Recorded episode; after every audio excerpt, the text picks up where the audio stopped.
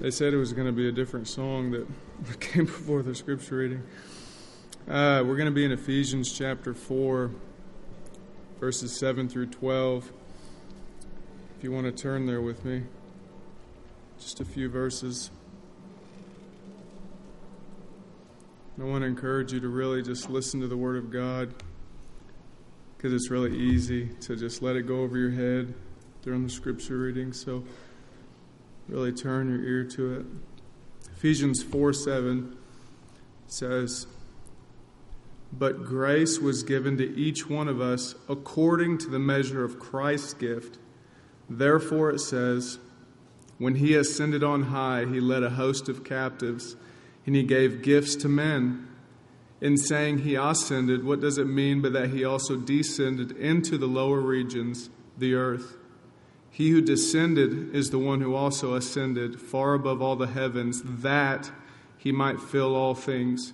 And he gave the apostles, the prophets, the evangelists, the shepherds, and teachers to equip the saints for the work of ministry, for building up the body of Christ, until we all attain to the unity of faith and of the knowledge of the Son of God, to mature manhood, to the measure of the stature of the fullness of Christ.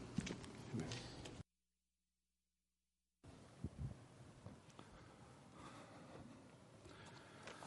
All right, well, good morning, church. It's nice to be with you again, and we're going to be in Ephesians 4 7 through 12, the verses that Jason just read for us. And if you're a guest here, welcome. Uh, if it's your first time and you're not, you haven't been here before, we, uh, we're making our way through the book of Ephesians, Paul's letter to the church at Ephesus. And we're just going chunk by chunk and verse by verse. We took a break for the summer, but last week we started back with chapter 4.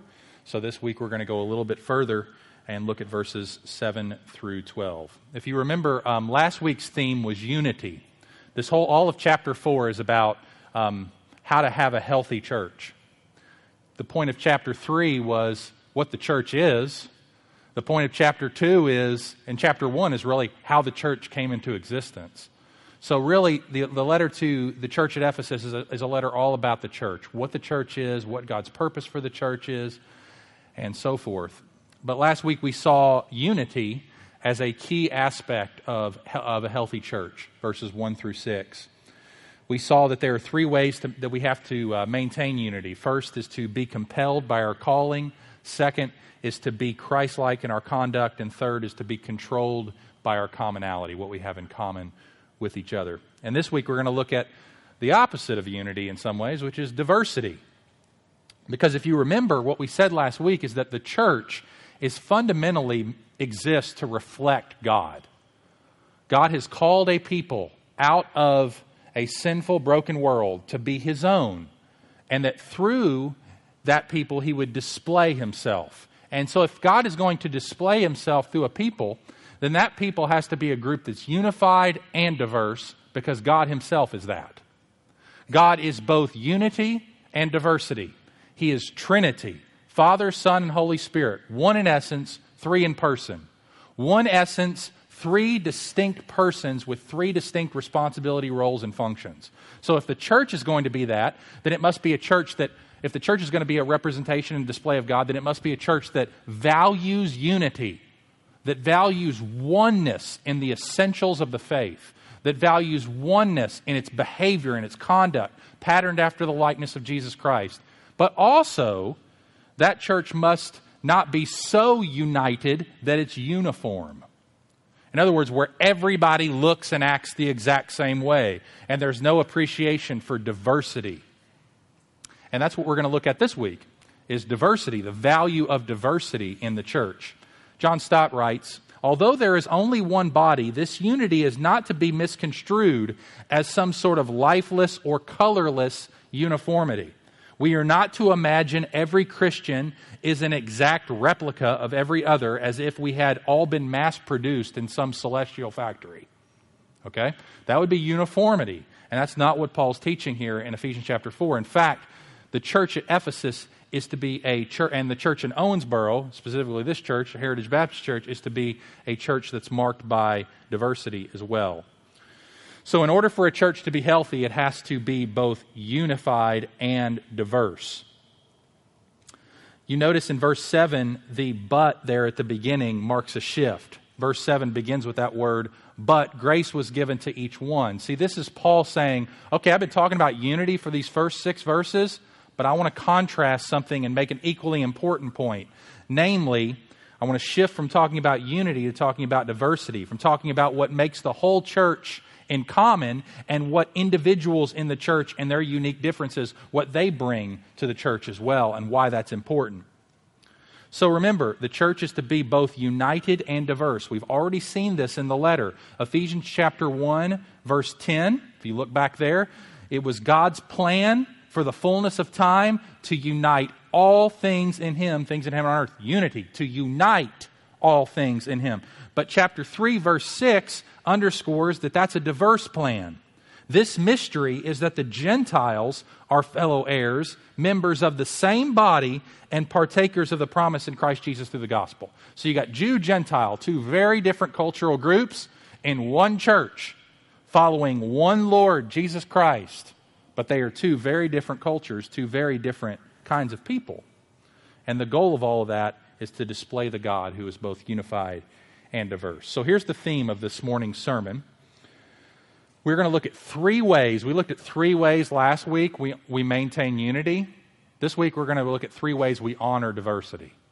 Three ways that we honor diversity in the body of Christ. And it has to do with the role of Jesus and the way we honor him. It has to do with the way we honor leaders and the role that God has given them to play, and the way we honor members. So, three roles, three distinct uh, responsibilities and functions in the church the role of the Lord Jesus Christ as the head of the church, the role of leaders, and the role of members. So we're going to look at one, uh, each one of those one at a time. Let's start with where we should start the Lord Jesus himself. That's where the text starts. All right, so first of all, what, the first way that we honor diversity in the church is we honor Jesus as the giver of gifts.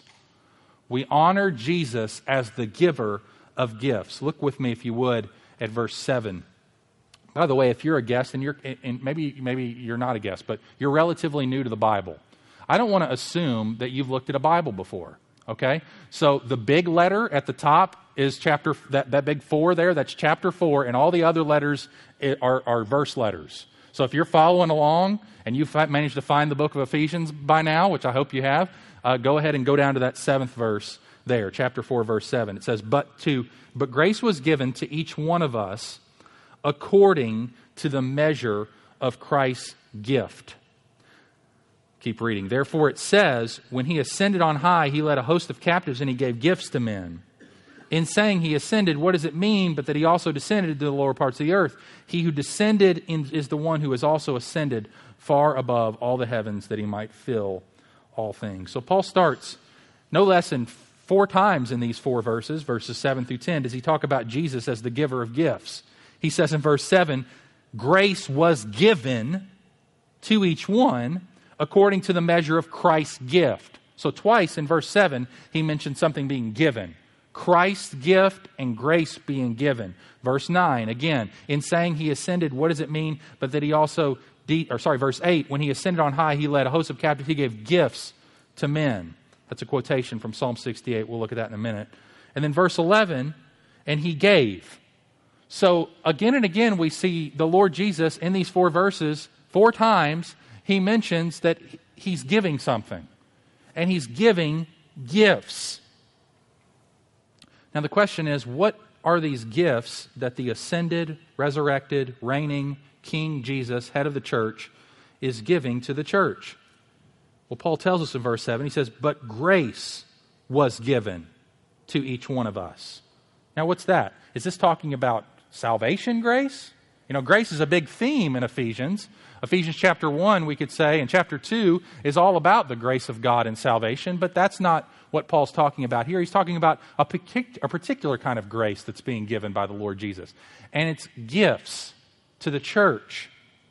Not the gift of spiritual life, but the gift of enabling grace.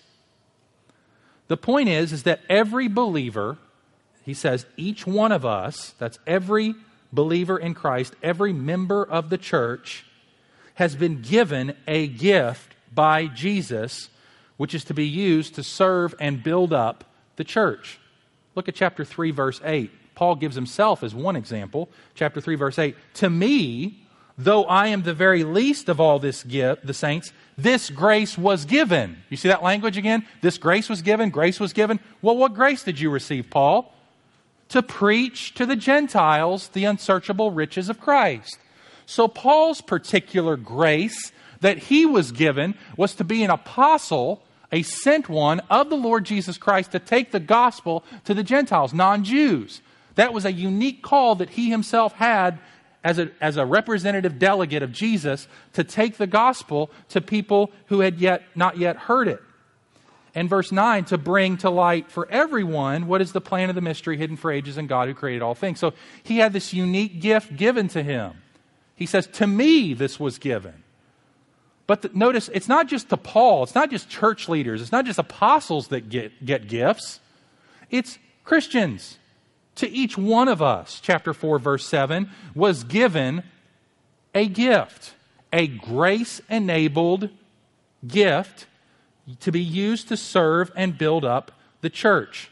So I would define it as this this grace is the particular enablement given by Jesus to you to empower you for ministry in the church and through the church. It's a particular enablement given by Jesus to you to empower you for ministry. And notice this help, this uh, interesting phrase in verse 7 but grace was given to each one of us according to the measure of Christ's gift. Now, what's that talking about? According to the measure of Christ's gift. That means Jesus determined what gift you would have and how much of it you would have according to the measure of Christ's gift. So not only does Christ gift each believer with a gift to be used to, for the building up of the church, but he also determines the amount of the gift to you. Now, that's, that's easy to understand, I think. What complicates things a little bit is the next couple verses. Why all of a sudden does Paul make this point about diversity and that each one of us have received a gift for the building up of the body and then all of a sudden turn and quote Psalm 68 and explain it a little bit. Because that's what he does. In verse 8, he says, Therefore it says, talking about Scripture, Psalm 68 specifically, he, when he ascended on high, he led a host of captives and he gave gifts to men. Well, Paul is thinking when he talks about Jesus giving gifts to people and to the church, immediately what he thinks of is Psalm 68 because it talks about someone who ascends on high and gives gifts to men. In other words, he cites Psalm 68 Christologically. He cites Psalm 68 as ultimately being fulfilled in Jesus Christ, which is what all Psalms are ultimately fulfilled in. Jesus himself taught us that. But Paul sees here the incarnation, that is the coming of Jesus Christ in the flesh. Remember, we don't believe that Jesus was just born a regular man. He was the Son of God, eternal second person of the Trinity, who became a man. So Paul sees the incarnation and ascension of Christ as evidence that God has come and rescued his people as a victorious, victorious king. And it has having, having achieved this victory through his death, burial, and resurrection from the dead, defeating sin, death, hell, and the grave, which is the thrust of Psalm 68. That king, as a victorious king, now has received the gifts of his spoils. Okay? So picture it. It's a very easy picture to understand. I mean, I don't, we don't live in a day where high powered kings are running around, but in this day is very common, especially in the Old Testament. What happens is a king would defeat his enemies, spoil them, get all the treasures and all the gifts, and then bring them and dispense them, if he was a generous king, or he would keep them for himself as he wasn't, uh, to the people. And what's pictured here is Jesus has now descend, ascended on high. He's been resurrected, raised from the dead, ascended to the right hand of the Father, where he presently rules and reigns over all things. And he's been given head of all things for the church Ephesians chapter 1, verse 22 and 23. And as a result of that, he has spoiled Satan and death and sin and the grave, and he has been he has led a host of captives, all the spiritual forces that have been defeated by Christ as the conqueror. He has now earned the right, so to speak, as the resurrected king to give gifts. And so, as a result of his defeat of sin, Jesus has gone back to heaven and he did not leave us empty handed. No, he is uh, the ascended Lord who has poured out his gifts as the victorious general on us, his people. So notice verse 9. In saying he ascended, Paul's going to now talk about what this psalm is referring to. In saying he ascended, what does it mean? But that he also descended into the lower parts of the earth, possibly a reference to the grave or Hades. He who descended is the one who has ascended far above the heavens that he might fill all things. So he's talking, he's the big point here is he's applying Psalm 68 to Jesus Christ as the victor, as the one who has defeated sin, defeated death, defeated our enemies, and as a result is able to give us gifts. And so let me apply this first point as Jesus being the giver of gifts. First of all, Jesus saved you, believer, not just from sin, but for service. Right? He didn't just give you one kind of grace the grace of forgiveness, the grace of reconciliation, the grace of salvation. He gave you a spiritual gift and, and prob- multiple gifts, a gift package, so to speak, with which He desi- has designed you and your gift to be used to build up His body. When we are not persuaded that Christ has bought us from sin for service, and we're not eager to find out what that is and use it for the building up of ministry, we war against Jesus' work for us on the cross. Because he didn't just save us to forgive us, he saved us to empower us for service. I mean, we've already seen this in Ephesians, haven't we? Ephesians chapter 2, verses 8 through 10. For by grace you have been saved through faith, and this is not your own doing, it's the gift of God, not a result of works, so that no one may boast. We say, Yay, that's great. We've been saved by grace through faith, not of works. I love it. It's free. It's great. It's glorious. Verse 10 For we are his workmanship, created in Christ Jesus for good works which God prepared before him that we should walk in him. See, salvation doesn't end with you getting reconciled to God, it begins there. It begins there. And then we're to take this rescue from sin, and also see that we're to be invite we are called and invited into this life of good works. We are his workmanship, created in Christ Jesus for good works. He didn't just create us, uh, save us from sin, he created us for something, recreated us for something, namely service. So we have to keep that in mind. We honor Jesus that way. You want to honor Jesus with your life? You want to honor Jesus for your salvation? Serve in ministry. That's why He called you, that's why He created you, That's why He gifted you. We honor Him that way as the giver of that gift. Remember, do we have to go back to the parable of the talents and see an illustration of this? Remember that in Matthew? Where the, uh, that you have the various people who are given various things to, to steward, and, and some are given more and some are given less. And then there's that one who just hides his talent in the ground and says, Oh, I knew you were a, a severe master, and I knew, I knew that you would want this, and so I, I protected it for you. And he says, You evil, wicked, unprofitable servant, I wanted more on my investment than for you just to bury it in the sand. No, the Lord Jesus wants return on his investment, brothers and sisters he wants return on his investment. And the judgment seat of Christ will be, in part, not just a glorious thing, it will be an amazing thing in which we are declared righteous and forgiven and, and will receive our full inheritance, but also Jesus is going to want some return on the investment that he's given you. And we better not tell him we buried it in the ground. We better be engaged in fruitful service for him. Second application of this point would be within the unity of the body, we have to keep in mind that each member has a distinct service to render for the effective functioning of the whole. So, we, there, therefore, we must not think that our gift, that the gift that we've been given, is the most important gift in the body. oh, if everybody was just, if everybody just did things the way I wanted them done, then the body would be healthy. Wrong. The body would be deformed. It would be. If everybody had a preaching gift, or everybody had a mercy gift, or any, or any, any number of gifts, I mean, if that was all the gift, it would be a deformed body and it would not reflect the Lord Jesus very well.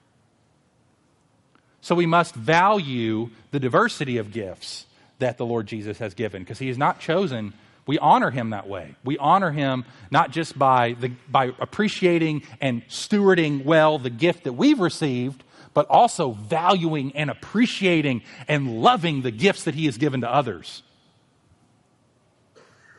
Another thing, third application here, is that if diversity is not honored, unity will not be fostered. If we do not honor diversity and seek to develop it and appreciate it and value it, we war against unity. Because you see, these things go together. You have to have unity coexisting alongside diversity. And so this requires us to not only honor unity and seek to foster it, but also honor diversity and seek to foster it as well. And a fourth and final application since each gift is measured out by Christ, is there any room for jealousy in the body of Christ? Who decided what your gift would be? And who decided how much of it you would have? See, there's no room for jealousy in the body of Christ because our gifts are given to us by another, and the amount that is given is given by another. See, the only difference is the difference in the, of the gift does not determine the value of the gift. The difference of the gift does not determine the value of the gift. What determines the value of the gift is how well it's stewarded. Okay? So it's only the individual's use of it within the body that determines the value of that gift, not the gift itself, because the gift itself was given by the Lord Jesus Christ. So let's honor him, brothers and sisters, as, as the giver of gifts to our body. Every church that has Jesus Christ as its head has gifts that have been given by Jesus Christ. You are a gift to Heritage Baptist Church. You are. You yourself are a gift to this body. And we want you to, want, want you to see yourself as that, but also want you to see each other as that because we honor Jesus together as that when we recognize that as He being the giver. So that's the first point. Second point, let's move on here to the second point. Second, we not only honor diversity when we honor Jesus as the giver of gifts, but we honor leaders when we honor them as equippers of saints. Okay, verse 11.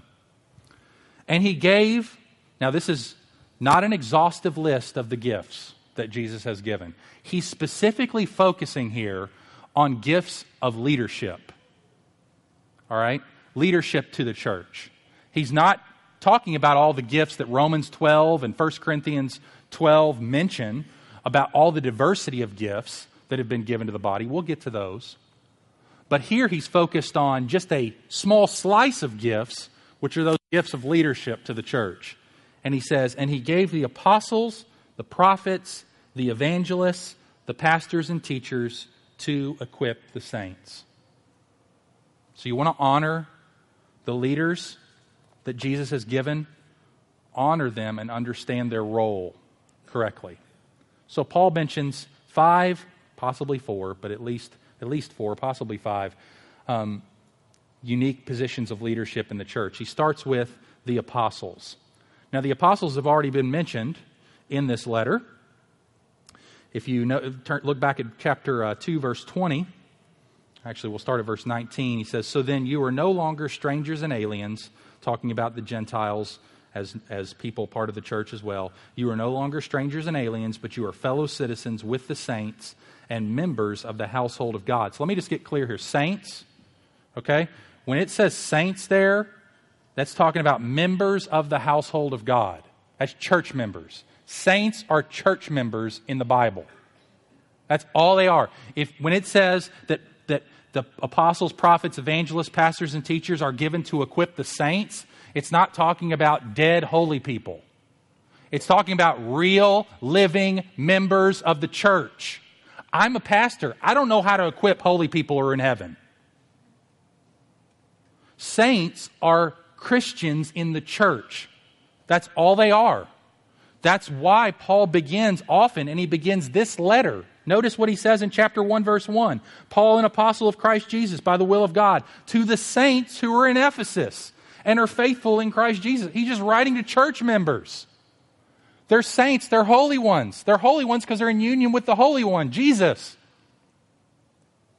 So, these leaders are given to equip the saints. Now, lest I get ahead of myself, let's wind back to chapter 2, verse 19.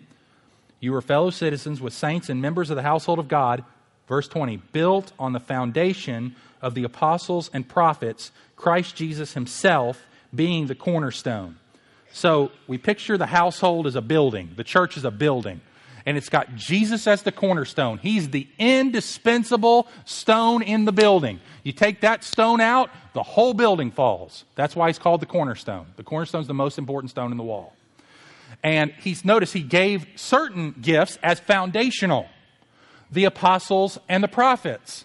They were foundation to the church on which the church could be built.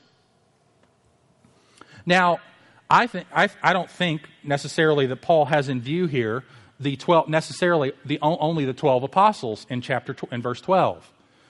But he certainly has them at least in view. See, we can speak of apostleship or the gift of an apostle in two ways. We can, give it, we can talk about it in a capital A sense, and we can talk about it in a lowercase a sense. Okay, when I talk about it in a capital A sense, here's what I mean the original 12 that walked with Jesus, and those who subsequently, like Paul, were called to be an apostle. Those foundational offices of the church on which the church is established and built.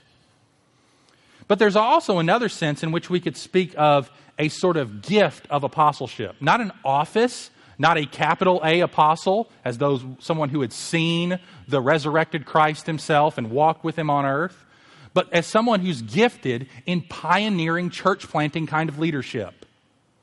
Okay, God still gifts people with the ability to plant churches where Christ is not named.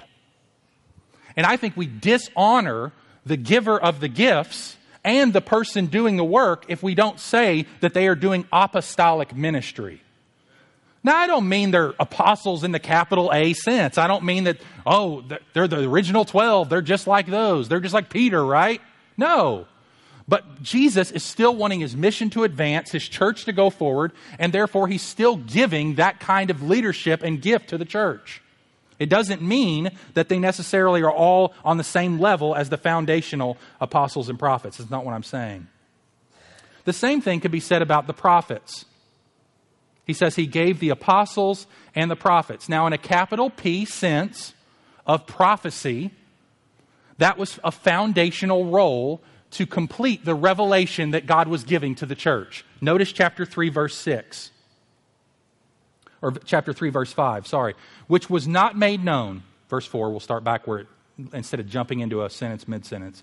Chapter 4, when you read this, read this letter, you can perceive my insight into the mystery of Christ, which was not made known to the sons of men in other generations, as it has now been revealed to his holy apostles and prophets by the Spirit.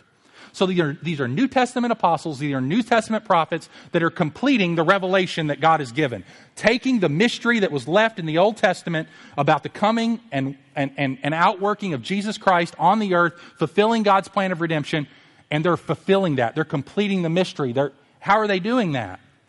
Well, through their writing. Look at verse 9. To bring to light for everyone what is the plan of the mystery hidden for ages in God who created all things. So there's this unique role of a prophet here, okay, as a foundational role. It's a role that completes the Bible completes the New Testament, completes the revelation that God is intended to give for the church to build itself on. And that revelation has been completed. So, in that sense, there is no capital P prophecy going on anymore. No one's going, no one is going adding on to God's revelation, adding on to the mystery of Christ that's been revealed, adding more to what the apostle said. Yeah, they got it right, but they, they haven't said everything. Here's more.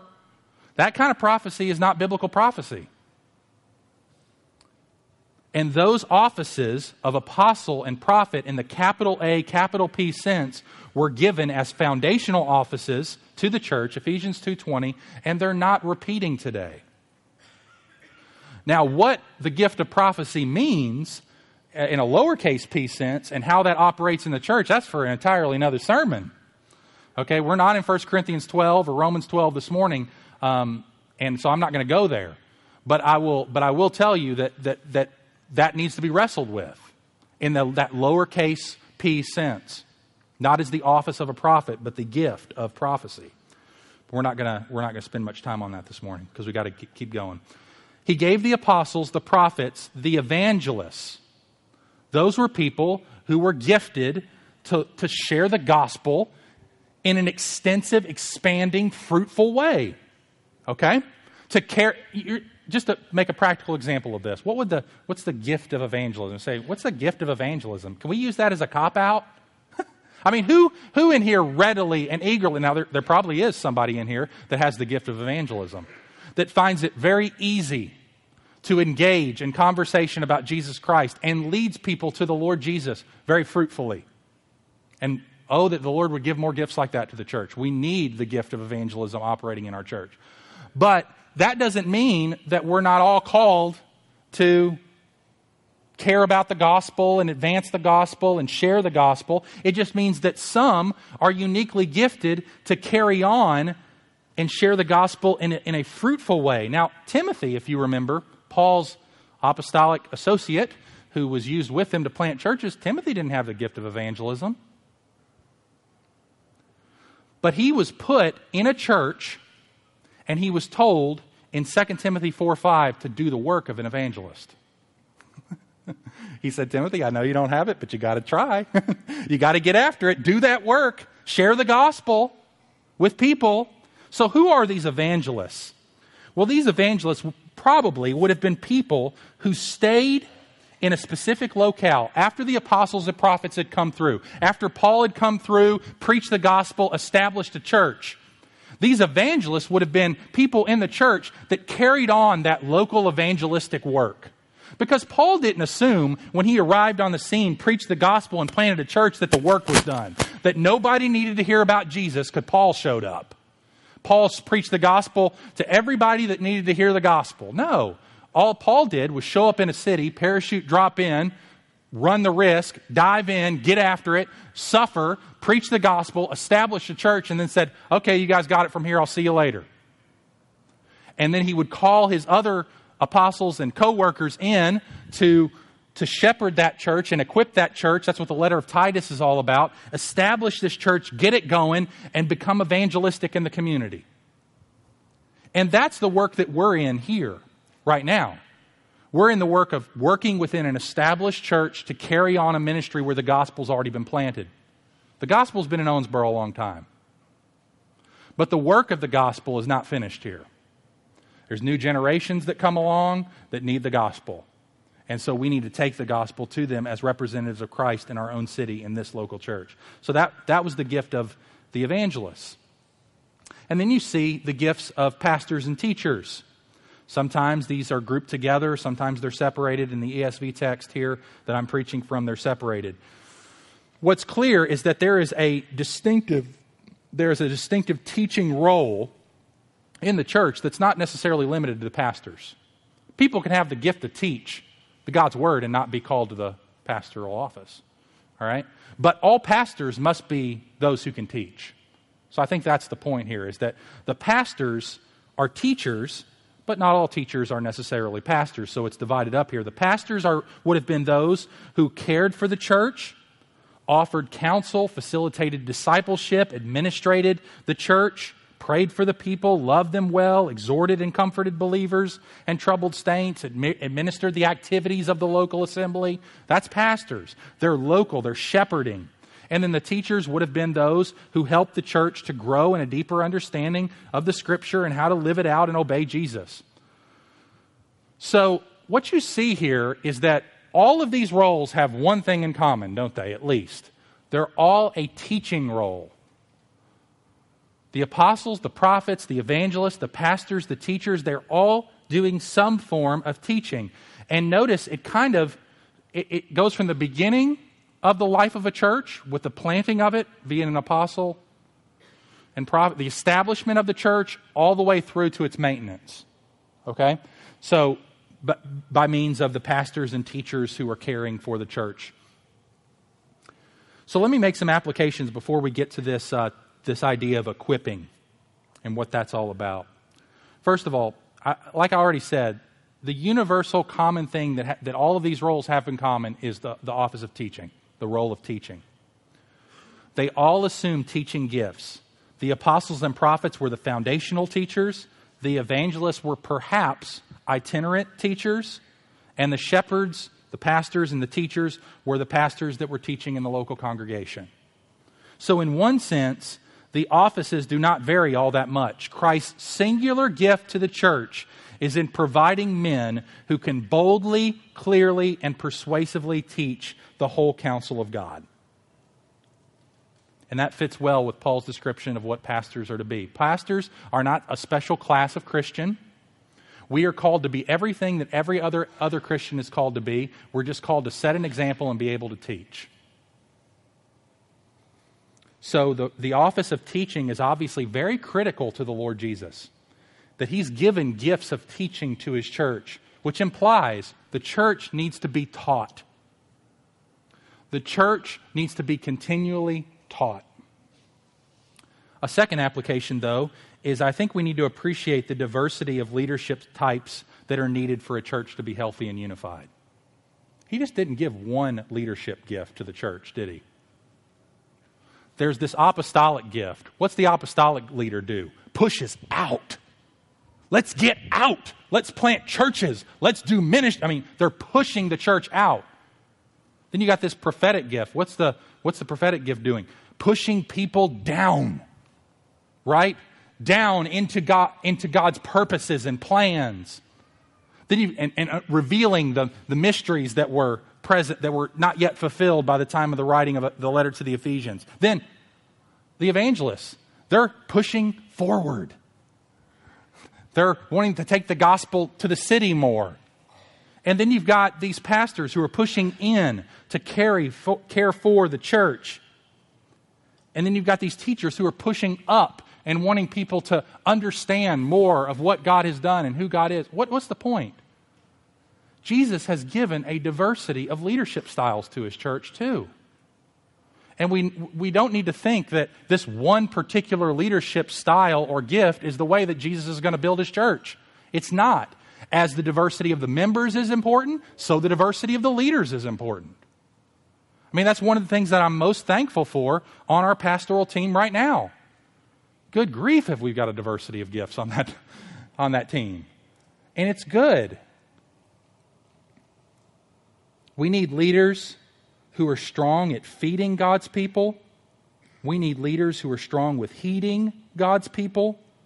We need leaders who are strong with leading God's people. And very rarely will you find a man who has all those in equal proportion an equal ability to lead, an equal ability to feed, an equal ability to heed. Which is why God's design for his churches was a plurality of leadership, not a single pastor leading all of God's people. A third application is that, in light of that, is that we need a plurality of leadership in the church with diverse gift sets, but who are nonetheless united in essence.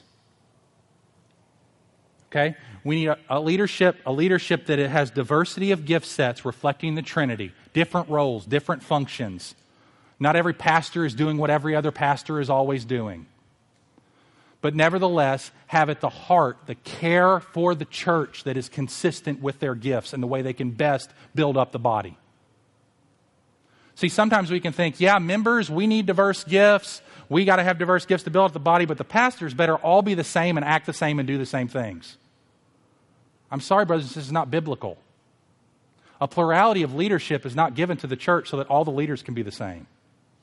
A plurality of leaders is given to the church so that the church will have a diverse gift set on the leadership so that the members are better equipped in all those different gift sets. Can a pastor who's not gifted in a certain area equip other people who are not who are not who are gifted in that area very well? Well, probably not. So you need to have diversity present. But notice, they also need to be united. Just like the church membership needs to be united and diverse, so the church leadership needs to be united and diverse. They need to be in theological agreement on doctrine and mission and in philosophical agreement on vision and strategy. And I'm speaking very candidly, that was not always the case with this leadership team. We were one, we were not one in essence. We, we could share the same doctrine, but we didn't share the same way that doctrine gets worked out. And that theological agreement, you also need philosophical agreement. That's what it means to have essence, the essence as one. We have that now. We did not always have that. But you recognize the essence as critical, the unity as critical, but also you appreciate and value the differences in role and function. Recognizing and valuing different leadership styles. And you know, one of the things that God has taught me in the short period of time that I've been privileged to serve this church as a pastor the last five years now has been the value of, of, of and, and the, the incredible need for the work of the Holy Spirit in my own life to appreciate and value this the way I need to. Because here's the deal it is so often the case that we can, we, that leaders do not operate under authority very well. They tend to value they tend to value what they like and what they want to do, and they, but they don't, they, don't, they don't submit all those desires, like the Trinity would call us, call us to do, to submit all those desires to the purposes of unity. And so, what can happen is you can have these, you, if, if, if leaders aren't willing to submit to one another and defer to one another, then you can have incredible chaos and disunity. But notice what's happening here in verse chapter 4 verse 2 this is the same path for leaders as it is for church members to maintain unity. With all humility and gentleness, with patience, bearing with one another in love. Would you pray for your leaders that we would be that way? Would you pray for us? Please pray for us. Pray for us that we would be humble and gentle and bear with one another in love when we don't see necessarily eye to eye on things or we struggle and we wrestle with how best to handle this. I'm telling you, this has been the way God has worked in my life. Huge, huge, hugely important. And what, is, what has been most helpful is Trinitarian theology. That has been most helpful to me because it says unified in essence, purpose, mission, different in function, role. Learn to value both. Value both. And don't pit one against the other. The Trinity does not behave that way. The Spirit is glad the Father is the Father. He doesn't want to be the Father. Father, you get all that you get to elect. I want to do that. The Spirit doesn't want to be the Son. The Spirit is happy being the Spirit. he loves to exalt the Father and exalt the Son. And would that we as church members and as, as a leadership team that we would be that well that, that way as well. Pray for us to that end. Fourthly and finally, as an application here, we must not put pastors on a pedestal since our gifts are just part of the each one of verse 7. We all have a role to play, don't we? We all have a role to play. Look, pastors are not in a special class, they have a special function and role but they're not a separate elite class of Christ's gifts. They are among the gifts that Christ has given to the church. And he's given the pastors and teachers to equip the saints. Now, the word equip is an interesting word. It usually means fixing something that's broken, as when the nets were torn in Matthew 4:21 and Jesus mended them or equipped them. It can also refer to supplying something that is lacking. 1 Thessalonians 3:10 says we desire to supply or equip what is lacking in your faith. So the point of verses 11 and 12 about leaders is that Christ not only gives varied grace to each believer in the church, but he also gives leaders to the church whose job is to repair what's broken and supply what's lacking in the believers. And the fixing of what is broken and the supplying of what is lacking in the saints is not an end in itself. The leaders don't stop then and say, oh, good, now we have fixed and supplied the saints. The work is done. No, the fixing and the supplying are meant to make the saints into servants or ministers. The role of the leaders is not done until they have helped and directed the members to carry out all the ministry that Christ has entrusted to them. And that is a high calling for leaders. That's what Jesus is going to hold me accountable for. Not how well did you preach? Did your preaching, did your other ministry serve to equip those people to steward their gifts? That's a high calling, which also means, members, if you want to help me on the day of judgment, be willing to be equipped. Right? Willingness, receptive to the equipping ministry of leadership is critical here. One commentator says the model Paul presents is one of mutual service to the church community and not one of professionals serving a group of consumers. Jesus gave gifted leaders for the purpose of preparing all the gifted saints for the work of the ministry, which in turn has the final goal of building up the body of Christ. So to that we now turn. So Point number one, we honor Jesus as the giver of gifts. Point number two, we honor leaders as the equippers of saints. Point number three, we honor members as the doers of ministry. Notice verse 12 again to equip the saints for the work of ministry for building up the body of Christ. So, gifted individuals are given to the church for the purpose of preparing all the saints toward the goal of service or ministry. Leaders have been given by Christ to equip believers for the exercise of their gifts in Christian service so that by both means, both types of ministry, the body of Christ may be built up. See, the body of Christ is, de- is defective in two ways here. It can be defective if it doesn't have good leadership, which is equipping the saints and helping them discern where God has called them and gifted them and engaging them in ministry.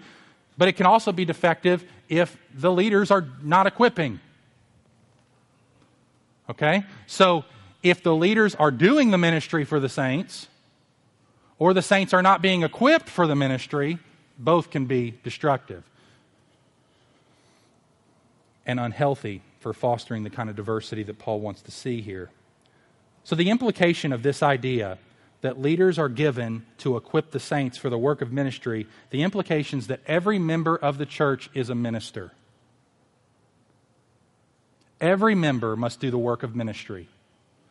This is certainly supported, as we're going to see next week when Pastor, Jonathan picks up in verse 13 through 16. In verse 16, where we see the building up of the church requires, requires the work of every single person. The body cannot be built up, built up, according to verse 16, unless each part is working properly and doing what it's supposed to be doing. So, if this is going to happen, we need to understand the roles of leaders and members. And here's the key insight Leaders minister to us and with us, but not for us. Leaders minister to us and with us, but not for us.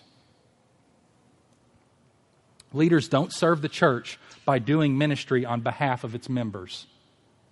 Leaders serve the church by ministering to the people by equipping them to do ministry themselves. Here's what one commentator said Christ gives gifted leaders to the church not to do the ministry for the various members of the body while they, while they passively receive, but to help prepare each one of them to actively serve in the ways that He has gifted them. I'll tell you what, that fires me up as a pastor. That makes me excited. I want to do that. I want to help and I know all, I speak for entire leadership team, I think. I, we all want to help our membership discern where God has gifted and enabled them to serve and minister, and then to release you, give you the authority to do it. We're not interested, first and foremost, in getting you on our plan. We're interested, first and foremost, in discerning what is the Lord doing? Who has He given us? What are we called to do? And then stewarding those gifts to accomplish that mission. Because Jesus didn't make you a mis- make a mistake in giving you to this church. And we're convinced of that as leaders. John Piper says For most Christians, corporate church life is a Sunday morning worship service, and that's all.